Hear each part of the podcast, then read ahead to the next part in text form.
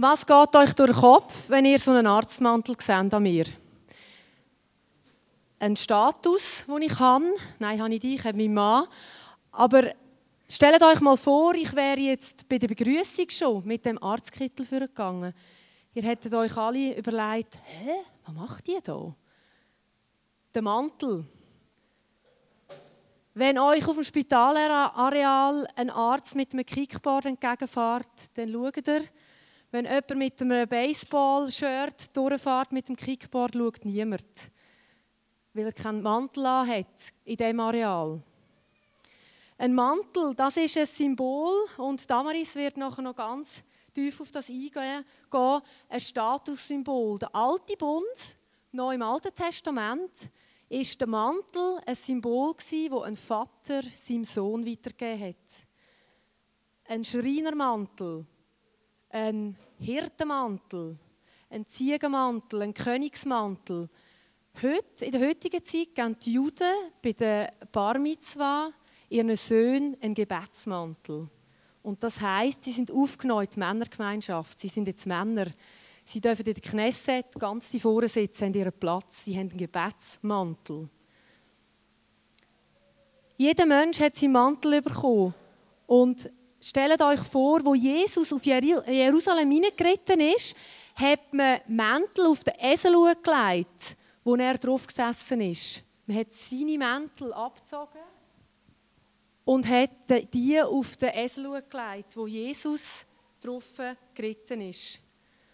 Und man hat sie auch am Boden gelegt. Es steht, es hat Palmenblätter am Boden gehabt und ganz viele Mäntel haben den Weg gesäumt auf Jerusalem hinein. Man hat sein Statussymbol abgelegt, hergelegt, man hat seine Identität hergegeben. Wenn man Begegnung hat, irgendwo in der Wüste, hat man gewusst anhand von dem Mantel, was der für, ein, für einen Status hat in der Gesellschaft. Die Propheten hatten zum Beispiel einen Ziegenmantel Hirten hatten einen Wollmantel und und und. Beim Neuen Bund, im Neuen Testament, kommt der Mantel auch ganz viel vor. Damaris wird euch nachher noch von dem erzählen. Es gibt in Matthäus einen Aufruf, dort heißt es, und wenn Jesus wiederkommt, dann geht nicht zurück und verliert Zeit, um einen Mantel die holen. Heute wird es vielleicht heißen, geht nicht zurück, um ein iPhone, ein iPad, euch ein Portemonnaie zu holen. In Matthäus steht, geht nicht zurück, um einen Mantel zu holen, sondern folgt denen nach und schaut, schaut wo, wo, was ihr tun könnt. Und sogar ruft uns Jesus auf, wenn euch jemand vor Gericht zieht und euch das letzte Hemd will, dann gebt euren Mantel auch noch gerade dazu. Ein ganz starkes Symbol, der Mantel. Und ich bin gespannt, Damaris, was wir jetzt von dir hören dürfen. Es gibt noch mehr Mäntel. Die kommen dann auch noch dran. Genau, wie Brigi gesagt hat, wir stehen Zumindest in dieser Reihe, oder wir haben angefangen letztes Mal mit dieser Reihe zum Thema Bund, Blutsbund. Wir sind mit Gott verbündet, Gott hat sich mit uns verbündet. Und einfach so zum Anfangen möchte ich euch hier dazu eine Geschichte erzählen, die mich bewegt hat bei den Vorbereitungen, weil ich gemerkt habe, die druckt viel von dem aus, wo eigentlich das Verständnis von dem Bund beinhaltet. Die einen kennen sie vielleicht von euch. Es geht um eine Familie, die von Europa mit dem Schiff nach Amerika will. Also in dieser goldenen Zeit, wo man das Gefühl hatte, wenn man auf Amerika geht, dann ist alles möglich. Wenn wir dann mal dort angefangen, dort angekommen sind, dann fängt das Leben an. Dann können wir uns eine neue Existenz aufbauen und so weiter. Das war also ein Vater mit seiner Frau und seinen vielen Kindern. Die haben gespart, die haben geschafft und sich irgendwann genug Geld auf der Seite gehabt, um das Schiff zu buchen um die lange Überfahrt anzutreten und irgendwann im Endeffekt in den USA anzukommen. Sie haben auch gespart. Geld auf die Seite tun, um sich Esswaren kaufen für die lange Überfahrt. Und sie haben vor allem so unverderbliches Zeug gekauft wie Käse und wir würden heute vielleicht Cracker kaufen oder wie auch immer. Einfach Sachen, die sie behalten Sie sind auf das Schiff gegangen, sie haben eine Kabine gehabt, die ganze Familie, eng zusammengepfercht dort innen. Und dort haben sie quasi die Überfahrt verbracht, ihr Essen haben sie dort innen gegessen und so weiter. Sie haben allerdings immer gehört, dass da Leute hat, die an ihrer Kabine vorbeilaufen und sie haben gewusst, irgendwo dort oben, im Oberdeck, dort gibt es einen Bankettsaal. Und es war irgendwo immer so ein, bisschen ein, ein, ein Knagen an dem, dass sie da ihren Käse und ihre Cracker haben. Und die dort oben, die haben dort das Festessen. Die gehen jeden Tag gehen die dort her essen. Wo sie dann die Zeit, die Zeit abgelaufen war, über mehr und der Captain gesagt hat, so, morgen werden wir Festland sehen, heute ist die letzte Nacht auf dem Schiff, hat der Vater gefunden, so vier vom Tag lade ich jetzt meine Familie noch in den Bankettsaal ein. Sie haben sich so gut wie möglich schön angelegt, sind gegangen mit all den Leuten, die hier laufen, haben Platz genommen, haben gegessen. Und in einem unbeachteten Moment ist der Vater zum Captain gegangen und hat gefragt, Sie, jetzt muss ich noch schnell fragen, ähm, wie teuer ist das? Können wir uns das leisten? Und so. Einfach, es war immer richtig peinlich, gewesen, das zu fragen. Dann schaut ihn der Captain an und sagt, Sie, Sie wollen mir nicht erzählen, Sie haben die ganze Überfahrt nie hier gegessen. Das ist inbegriffen alles Essen, das sie da zu sich nehmen, das ist inbegriffen in diesem Fahrpreis. Wahrscheinlich sind denen gegenseitig beiden den Laden ab oder die Augen auf oder wie man dem auch immer sagen will. Aber die Geschichte drückt für mich etwas von dem aus, was ich glaube, wie wir als Christen oft uns fühlen. Ich weiß nicht, wie es euch geht, aber ich selber, ich habe immer mal wieder das Gefühl, ich bin am Käse und Cracker knabbern und ich weiß, wenn ich die Bibel lese, da gibt es einen Bankettsaal. Und ich weiß, da gibt es ganz viele Sachen, die wären parat. In den anderen Sachen habe ich das Gefühl, mal, da bin ich in diesem Bankettsaal. Und dann gibt es andere Bereiche oder Teile in meinem Leben, wo ich denke, ah, das ist mehr enge Kabine und Käse und Cracker als irgendwie ein Bankettsaal. Und wir wissen, wir gehören dorthin. Dort in diesem Bankettsaal, wir wissen, wenn wir die Bibel lesen, da ist alles zahlt für uns. Alles. Es ist alles dort, die ganze Versorgung, die wir brauchen, die ganze Heilung, alles, was wir irgendwie brauchen, Umgang mit Situationen, das ist dort zahlt. Aber irgendwie ist es für uns so schwierig, den Weg zu finden, den Weg aus der Kabine bis zu dem Bankettsaal. Wir wissen, dort ist er, aber wie kommen wir dort her? Und das ist letztlich unsere Glaubensgrundlage, oder das ist wie unsere Basis, wo wir uns während dieser Blutsbundzeit, wo bis im Januar geht mit Unterbrüchen, aber bis dahin geht, sie wollen darum das Vertiefen irgendwo durch, wie gehen wir denn den Weg? Wie kommen wir in das inne? Wie kommen wir wirklich bei dem Bankettsaal immer mehr an? Wie können wir uns bedienen von all dem, was da ist? Und in der Bibel oder nicht nur in der Bibel, sondern bei allen Völkern ist immer wieder vom Blutsbund Rede um einen Bund zu bekräftigen. Der Blutsbund ist eine Möglichkeit, am anderen auszudrücken, ich meine es im Fall ernst. Wenn wir miteinander einen Bund eingehen, das ist eine unauflösliche Sache. Der Boris hat uns letztes Mal erzählt, im Gegensatz zum Vertrag, wo eine Sache in der Mitte steht, sind zwei Personen oder ein Geschäft oder was auch immer und eine Sache beim Vertrag. Und wenn die Sache erfüllt ist, dann ist der Vertrag erledigt, dann löst sich der auf. Im Gegensatz zu dem ist ein Bund nicht auflösbar. Gott hat gesagt, ich will mit euch Menschen einen Bund schließen. Ganz von Anfang an. Von Adam und Eva bis zu der Offenbarung sehen wir eigentlich, wie Gott einen Menschen hineingeht, um mit ihm wieder in den Bund zurückzukommen. Das, was dort im Paradies kaputt gegangen ist. Und Gott sagt, und ich lasse euch nicht. Ich gehe euch hinein und ich will euch bei mir haben, weil das Zeichen vom Bund ist es mir. Beim Vertrag ist es du und ein Ich. Und beim Bund geht es darum, dass wir mit neun Schritten, jetzt, wo wir über die Predigtreihe hinweg anschauen, sehr klar ausdrücken, es ist nicht mehr ein Du und ein Ich, sondern es ist ein Mir. Und ich will das einfach am Anfang dieser Predigt stellen. Gott, wir sind Gott so wichtig, dass er sagt, ich will das Mir. Es ist nicht ein Ich und ein Du, es ist ein Mir. Und das ist das, was der Bund eigentlich aufzeigen will und wo wir miteinander durchgehen Die ersten zwei Schritte, wo es heute Morgen darum geht, ist, wie Brigitte schon gesagt hat, eben der Mantel. Es geht um den Manteltausch und es geht um den Gürteltausch. Den Gürtel habe ich nicht dabei. Manteltausch hat geheißen, ich gebe dir meinen Mantel, du nimmst meinen Mantel. Und mit dem hat man ausgedrückt, ich gebe dir meine Identität und du gibst mir deine Identität. Was mir ist, ist dir. Und umgekehrt. Das ist der Ausdruck davon, wenn man den Mantel tauscht hat. Nicht mehr ein Ich und ein Du, sondern ein Wir miteinander. Der Gürtel war Ausdruck davon, ich gebe dir meine Waffe, du gibst mir deine Waffe. Unabhängig davon, wie gut die Waffen vom einen sind, man hat sie austauscht und mit dem sehr eindrücklich zum Ausdruck gebracht, ich vertraue darauf, dass wir miteinander unterwegs sind, dass wir uns miteinander verteidigen, dass du mich verteidigst, wenn du meine Waffen hast, die besser sind und umgekehrt. Das ist unter Menschen und ganz klar sehen wir das. Wir haben eine Bibelstelle im 1. Samuel 18, 3 bis 4. Ich habe heute Morgen ein bisschen viele Bibelstellen als Zwischenbemerkung. Sie sind darum alle da drauf. Wir schauen, ob wir alle da vorne herbringen.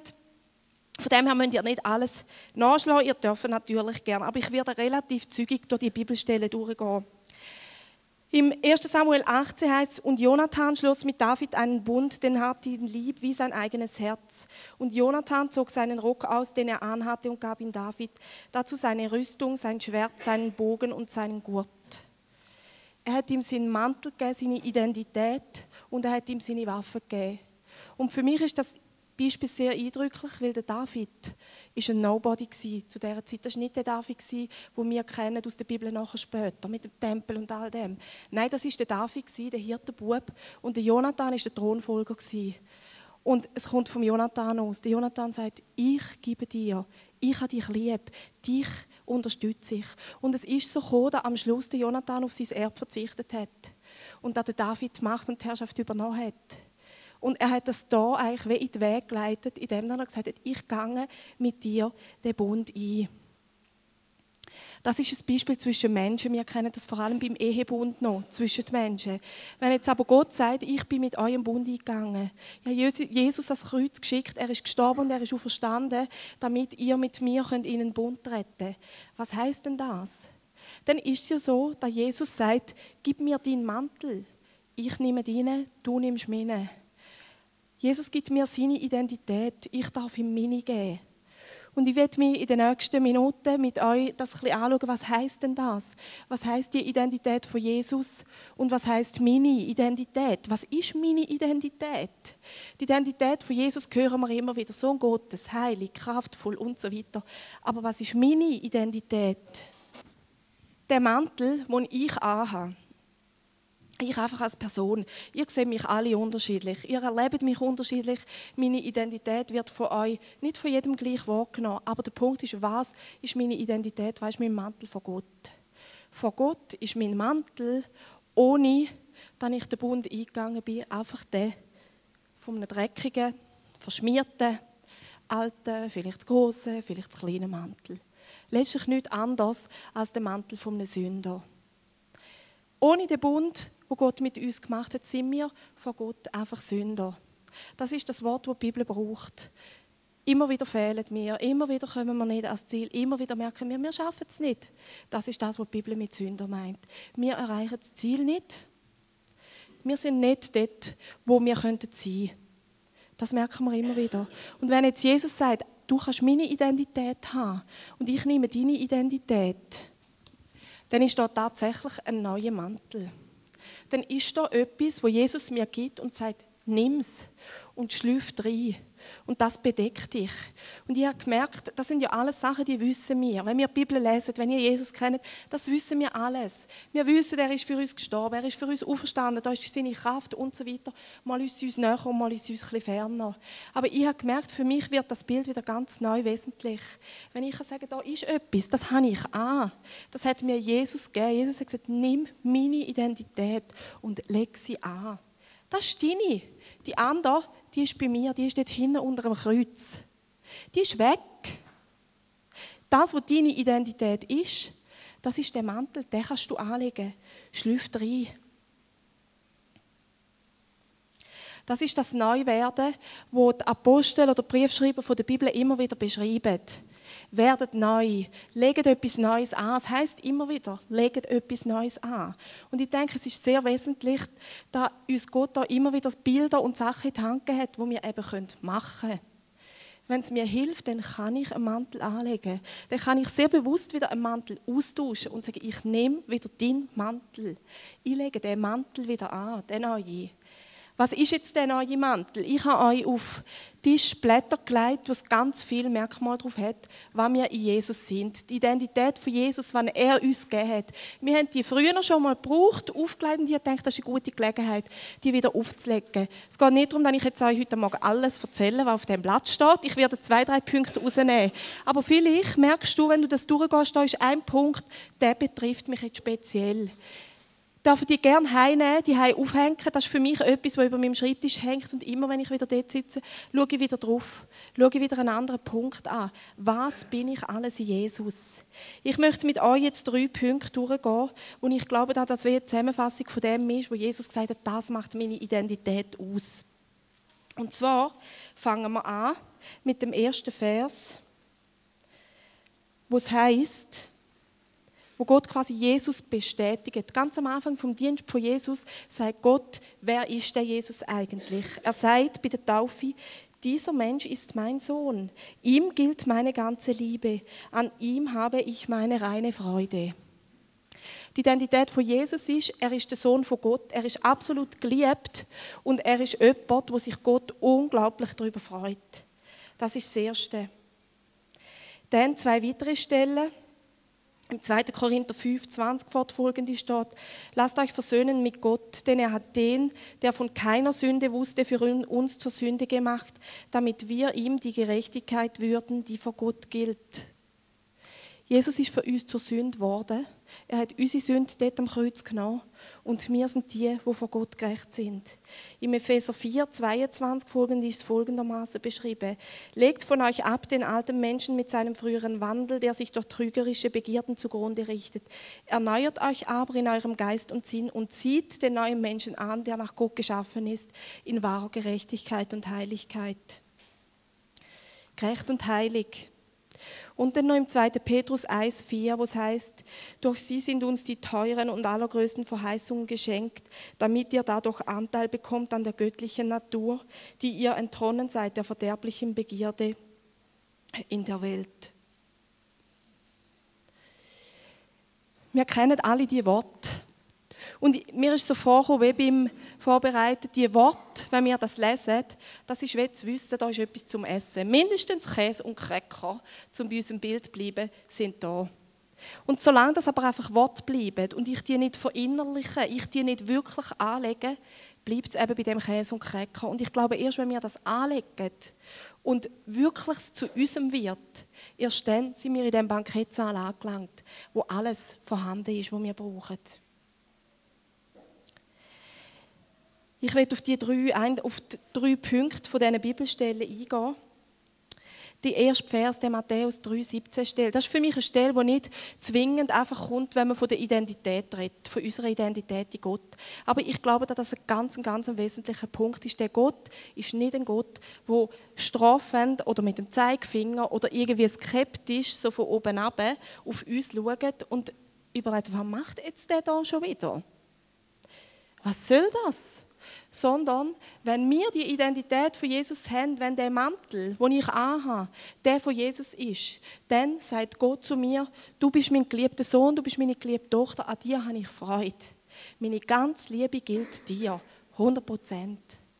Das ist weh, ich habe gemerkt, das ist für mich wie Rückenwind. Das ist jemand, der mein Rückgrat stärkt. Wenn mir jemand sagt, hey, an dem, was du machst, habe ich Freude.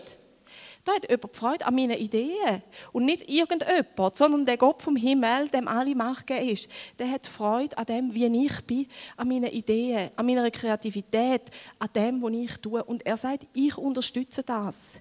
Ich habe gemerkt, für mich ist der David da ein ganz eindrückliches Beispiel. Durch die ganze Bibel hinweg ist immer wieder die Rede vom Tempel der Tempel, den David gebaut hat. Ja, wem seine Idee? Ist der Tempel gewesen? Es hat die Stiftshütte gegeben, wo Gott drin war, ja. Aber dass es einen Tempel gegeben hat, das war am David seine Idee. Der David hat gesagt, ich will dir ein Haus bauen. Ich will einen wunderschönen Ort bauen, wo du drin wohnen kannst. Und Gott hat sich gefreut. Gott hat gesagt, da ist ein Mensch, der ist so hingegeben an mich, dass er mir ein Haus bauen Nehmen wir da und machen etwas aus dem. Und er hat all seine Kraft in das eingegeben und über die ganze Bibel hinweg ist die Rede von dem Tempel. Gott hat sich reingehängt. Gott hat sich in die Idee von David reingehängt und hat gesagt, ja, mit dem mache ich etwas. Ich freue mich an dem. Und ich merke, das ist etwas, ich glaube, das müssen wir wieder lernen zu betonen. Nicht zum uns erheben, sondern das ist etwas, was meine Identität ausmacht. Da ist jemand, der Freude hat an dem, was ich tue. Das ist doch ganz eine andere Ausgangslage, als wenn ich denke, ja, irgendwo ist er und vielleicht hilft er mir noch ein bisschen. Nein, er hilft mir nicht ein bisschen. Er sagt, ich habe Freude an dem, was du machst. Und darum unterstütze ich das. Das, was du tust, ist absolut unterstützenswert. Und wieso ist es unterstützenswert? Weil ich dich gerettet habe. Weil ich alles gegeben habe. Und das ist der zweite Punkt. Weil du sündlos bist. Weil der Mantel, der dreckig ist, der liegt da drunter. Den hast du nicht mehr an. Es gibt eine Geschichte im Sacharja 3, wo ich euch vorlesen einen Teil davon. Dann zeigte der Herr mir Jeschua, den hohen Priester, der vor dem Engel des Herrn stand. Zur Rechten des Engels stand der Satan und verklagte Jeschua. Und der Herr sprach zum Satan, ich, der Herr, weise deine Klagen zurück, Satan. Ja, der Herr, der Jerusalem erwählt hat, weist deine Klagen zurück. Dieser Mann ist wie ein Holzscheit, das aus dem Feuer gerissen wurde. Jeschua trug schmutzige Kleider, als er vor dem Engel stand. Deshalb sagte der Engel zu den anderen, die vor ihm standen, zieht ihm die schmutzigen Kleider aus. Und zu Jeschua sagte er, hiermit habe ich deine Sünden von dir genommen und lasse dir jetzt festliche Kleider anziehen. Ich und du, jeder Einzelne von uns, wir sind das Holzscheit. Wir sind das Holzscheit, wo Gott rausgerissen hat in den letzten Minuten. Aber er hat uns rausgerissen. Und er hat gesagt, da ist nichts mehr an euch dran, wo der Satan verklagen könnte. Dort, wo du Sachen hast in deinem Leben, aus deiner Vergangenheit, aktuell, ob die kleiner oder größer mögen sein, ob du besser oder schlechter kannst mit dem umgehen. Aber Gott sagt, es gibt nichts mehr, wo dich kann verklagen kann. Satan kann dich mit nichts mehr packen, wenn du meinen Mantel anhast. Wenn du den Mantel der Identität von Jesus anhast. Wenn du dir das bewusst bist. Wenn du weißt, ja, da stehe ich. Nichts mehr kann mich verklagen komme ich ganz anders an Probleme und an Schwierigkeiten her, als wenn ich mich immer angreifbar weiß. Aber Gott sagt, du bist nicht angreifbar. Du bist bedeckt. Man kann dich angreifen, aber es geht nicht in dich hinein. Es muss nicht in dich hineingehen, weil da ist nichts mehr. Vor mir ist nichts mehr. Die ganze Macht vom Himmel steht hinter dir. Das ist für mich so ein Bild geworden, die ganze Macht vom Himmel steht hinter mir. Sie freut sich an mir und sie steht hinter mir mit aller Aufrecht, Aufrichtigkeit, mit allem, was da ist und sagt, an diese Person lasse ich gar nichts herkommen. Und dann kommt das Dritte, wo in diesen Bibelstellen auch immer wieder vorkommt. Jesus ist göttlicher Natur. Jesus ist der Sohn von Gott. Da ist alle Macht, alle Kraft, alle Vollmacht ist bei Jesus. Und Jesus hat seinen Jüngern sehr klar gesagt, ich übergebe euch das. Ich übergebe euch alle Macht, ich übergebe euch die Vollmacht. Ihr werdet Wunder tun, ihr werdet Größeres tun als ich. Ihr werdet mehr tun, als ich tun habe. Wenn wir den Mantel anhaben, dann sind wir göttlicher Natur. Das liegt vor allem uns Schweizer, vielleicht auch uns Europäer nicht so besonders, zu sagen, mal, da stehen wir und ich bin göttlicher Natur. Aber wir haben die DNA in uns. Gott ist den Bund nicht umsonst mit uns eingegangen, sondern er sagt, nehmt das. Hey, ich habe zahlt für das. Nehmt das. Ihr seid Teil von mir. Und mit dem, dass ihr Teil sind von mir, mit dem habt ihr die göttliche Vollmacht. Mit dem habt ihr die göttliche Kraft. Ich weiß nicht, wie es euch geht. Für mich ist das der Teil, wo ich immer wieder am meisten danach verlange, das auch zu sehen. Dass das führen kommt. Dass wir das wirklich erfahren. Bei den Jüngern hat das so ausgesehen, dass sie dort die Straße gelaufen sind und Menschen geheilt worden sind, weil sie auf ihren Schatten gestanden sind. Ich möchte das erleben. Nicht zum mich verherrlichen, sondern weil Gott sagt, hey, das ist das, mit dem, wo ich die Erde verändere. Mit dem komme ich auf die Erde, das ist die Kraft, die auf der Erde genauso ist, wenn ich sie im Himmel gegeben habe. Ich merke immer wieder, wenn ich mir bewusst bin, dass ich den Mantel anhabe, wenn ich den Mantel bewusst anlege, manchmal rutscht er mir ab, manchmal geht er mir von der Schulter und ist irgendwo. Aber wenn ich ihn wieder auflese und wieder anlege, dann ist mein Lebensgefühl total anders, als wenn ich ihn eben nicht anhabe. Ich weiß nicht, ob ihr spürt, was ich meine. Gestern Abend hat jemand gesagt, ja, ja, das ist alles gut und es stimmt, aber es muss einfach Fleisch am Knochen bekommen. Ja, es muss Fleisch am Knochen bekommen. Und letztlich kann es das, glaube ich, nur, wenn ich den Mantel immer wieder anlege. Und wenn ich sage, ja, ich will den Mantel anlegen. Ja, ich bin das. Ich tue mir das verinnerlichen. Für mich ist unsere Identität, der Mantel, etwas, wo ich immer wieder drin baden Ich muss mich immer wieder dort reinbegeben. Das ist nicht, ich glaube, das ist etwas, wo uns je länger, je leichter fällt, aber es ist nicht etwas, wo wir irgendwo einfach haben. Sondern wir müssen immer den auch wieder anlegen. Das ist das, wo Gott sagt, ihr dürft euch entscheiden. Ich habe gezahlt, das Bankett steht da, aber kommt und nehmt es. Das ist der Teil, wo Gott sagt, es bin nicht einfach ein Ich, sondern es sind wir. Dein Teil ist, dass du kommst. Mein Teil ist, dass ich alles ermöglicht habe. Du als Mensch alleine, das ging nicht. Aber du kannst. Komm. Komm immer wieder. Und vielleicht gibt es jetzt Leute da innen, die denken, von was redet ihr? Das klappt bei mir einfach nicht. Irgendwie, ich komme einfach nicht dazu, den Mantel anzulegen. Es, der, der hebt mir nicht, der ist mir zu groß, der ist mir zu klein, der, der passt einfach nicht. Dann glaube ich, gibt es immer wieder Situationen in unserem Leben, wo wir, wir sehr bewusst lösen und wo wir zurückhalten und Kinder sind. Und dann möchte ich dich sehr ermutigen, dass du das angehst. Dann darfst du auf mich zukommen. Wir haben Leute, wir haben über unsere Homepage auch Stellen, wo man sich melden kann und sagen, hey, ich brauche da Hilfe, dass mal jemand mit mir anschaut. Nicht über ein Jahr hinweg, nicht zehnmal, aber mal mit mir anschauen schauen und mir da auch Freiheit zuspricht, dass wir Sachen lösen können, die da sind. Das gibt es. Wenn du da bist und merkst, ich komme nie weiter, ich breche da nie durch, dann lohnt sich das, kann ich aus eigener Erfahrung sagen, wirklich anzugehen und sagen, da will ich weiterkommen, das will ich erleben. Und mit dem sind wir auch beim zweiten Teil, bei den Waffen. Ich glaube nämlich, dass der Mantel, wenn wir den anlegen, wenn wir den anhaben, dass das unsere grösste Waffe ist, die wir haben, beziehungsweise unsere grösste Waffenrüstung überhaupt. Der Text zum Mantel, äh, zum Gürtel, der Gürteltausch, also ich gebe meine Waffe, Gott gibt mir seine Waffe, könnt ihr euch sicher vorstellen, ist der aus dem Epheser 6. Der Text, den viele Leute kennen, über die Waffenrüstung. Ich werde euch vorlesen ab dem Vers 13, wo Gott sagt, bedient euch der ganzen Waffenrüstung Gottes. Oder der Paulus sagt, wenn es dann soweit ist, werdet ihr dem Bösen widerstehen können und noch aufrecht stehen, wenn ihr den Kampf gewonnen habt. Sorgt dafür, dass ihr feststeht, indem ihr euch mit dem Gürtel der Wahrheit und dem Panzer der Gerechtigkeit Gottes umgebt. Eure Füße sollen für die gute Botschaft eintreten, die den Frieden mit Gott verkündet. Setzt den Glauben als einen Schutzschild ein, um die feurigen Pfeile des Satans abzuwehren. Setzt den Helm eurer Rettung auf und nehmt nehmt das Wort Gottes, euer Schwert, das der Geist euch gibt. Betet immer und in jeder Situation mit der Kraft des Heiligen Geistes. Bleibt wachsam und betet auch beständig für alle, die zu Christus gehören. Der Mantel wirklich anzulegen, ist die mächtigste Waffe überhaupt. Ich muss manchmal ein bisschen schmunzeln, wenn ich dann noch so Töffli, Buben oder Mädchen sehe rumfahren, Teenies plus ein bisschen drüber.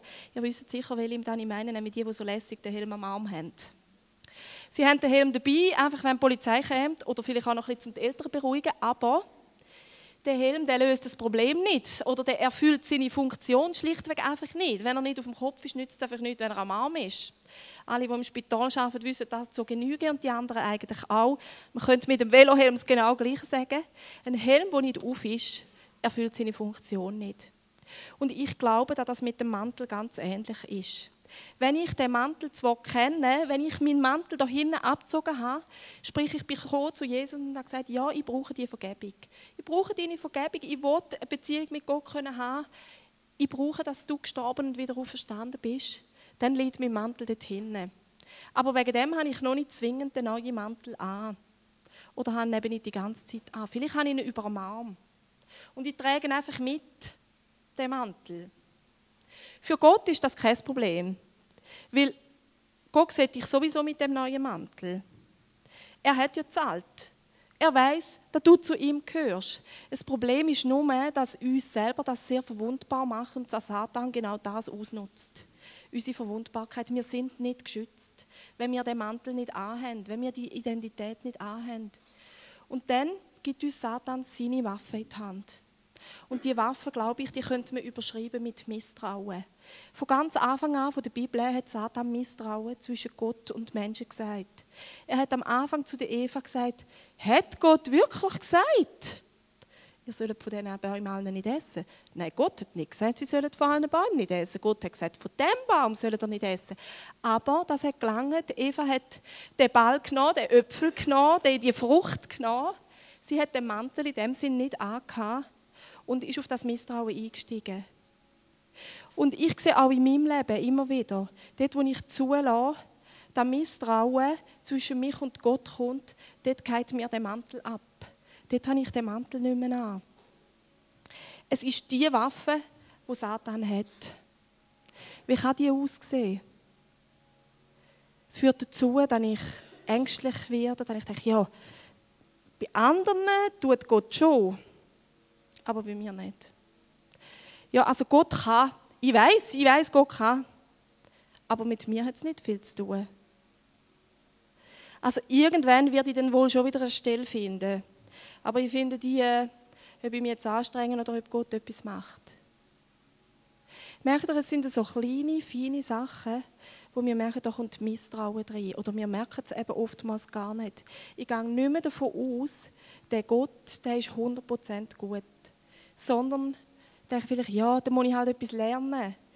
Wir können in allen Situationen etwas lernen, das ist gar nicht der Punkt. Aber es ist nicht Gott, der uns die Situationen schickt, damit wir etwas lernen. Gott sagt, ich nutze alles, was da ist. Aber er ist der Gute.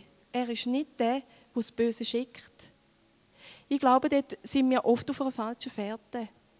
Dort ertappe ich mich immer wieder, denn ich merke, nein, ich glaube an den Gott, der voller Güte ist. An den Gott, der alles gegeben hat. Wenn er alles gegeben hat, wieso soll er jetzt plötzlich etwas anderes? Gott ist der Gott der Güte. Er ist der, der immer gut ist, jederzeit. Und Satan ist der, der immer schlecht ist. Immer. Es ist sehr schwarz und weiß. Aber ich glaube, dass das, das ist, was die Bibel sagt. Es ist schwarz und weiß in diesem Bereich. Gott ist der Gute und Satan ist der Schlechte und wir leben dazwischen. Und das bringt Spannung mit sich. Das bringt Fragen mit sich.